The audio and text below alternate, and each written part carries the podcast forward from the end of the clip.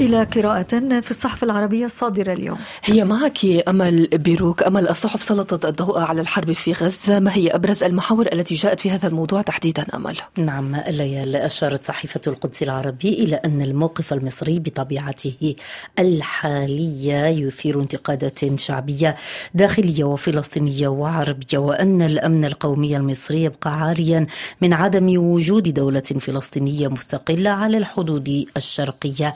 حسب تعبير الكاتب أما صحيفة الشرق الأوسط فسلطت الضوء على اليوم التالي لحرب غزة والذي يبدو حسب الكاتب بعيدا وأن البحث فيه الآن هو مضيعة للوقت ويأتي على حساب الأولويات الإنسانية الملحة الحالية. في صحيفة العرب أشار حميد جرمان إلى أن التصدعات داخل حماس تتجه نحو الصدام وسياسة تصفية بين صفوف قادة الحركة لمعالجة تداعيات الحرب التي نالت من قدراتها وشعبيتها وقبولها لدى حلفائها الذين سيضغطون لحسم هذا الصراع. أوكرانيا ورسائل بوتين المختلطة عنوان مقال نشرته صحيفة الشرق الأوسط. أشار أمير طاهري في مقاله إلى أنه في الحرب الراهنة تعد المخاطر عالية للغاية لدرجة أن تخيل نهاية لهذه الحرب من حيث الفائز والخاسر أمر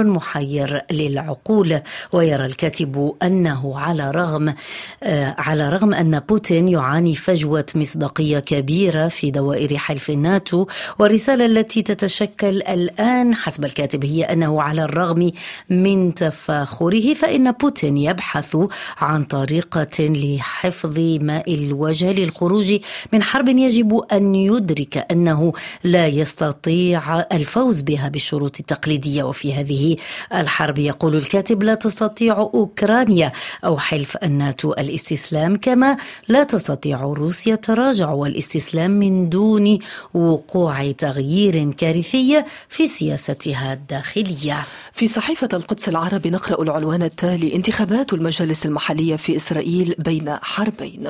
المقال من توقيع جواد بولس الذي أشار إلى انتخابات السلطات البلدية والمحلية في إسرائيل التي ستجري في السابع والعشرين من الشهر الجاري وذلك بعد أن تم تأجيلها بسبب ظروف الحرب. وأوضح الكاتب أن رهان معارضي حكومة نتنياهو وشركائه على نتائج الانتخابات سيكون خاسرا فوفق معظم استطلاعات الرأي التي تبدي الأكثرية الساحقة من المواطنين الإسرائيليين اليهود الذين أبدوا تعاطفا مع العمليات العسكرية وأملا بأن ينجح الجيش بإلحاق الهزيمة الساحقة بحماس. الكاتب أشار هنا إلى انحصار دور الأحزاب والحركات السياسية العربية وغيابها الكامل عن تأدية دور المرشد المركزي والبوصلة في الانتخابات البلدية أو على الأقل دور المؤثر التأثيري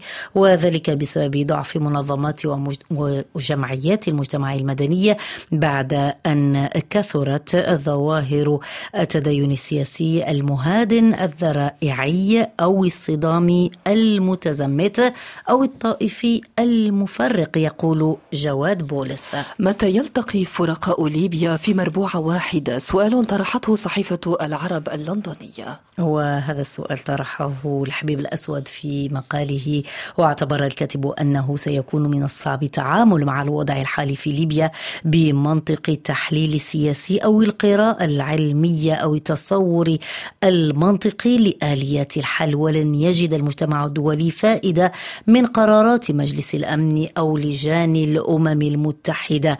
وأوضح الكاتب أنه لا أحد يستطيع حل الأزمة أو الخروج بالبلاد من النفق لا سيما أن الفاعلين السياسيين الدوليين الأساسيين يمارسون لعبة التذاكي مع المجتمع الدولي ويتقاسمون الأدوار في التحايل على المجتمع المحلي ويدفعون الغرب للخوف من الشرق والشرق للحذر من الغرب يقول الكاتب والجنوب لليأس من الغرب والشرق معا. وكل طرف يستقوي على الطرف الثاني بما يناسبه من القوى الإقليمية والدولية. حسب تعبير الحبيب الأسود في صحيفة العرب اللندنية. شكرا أمل.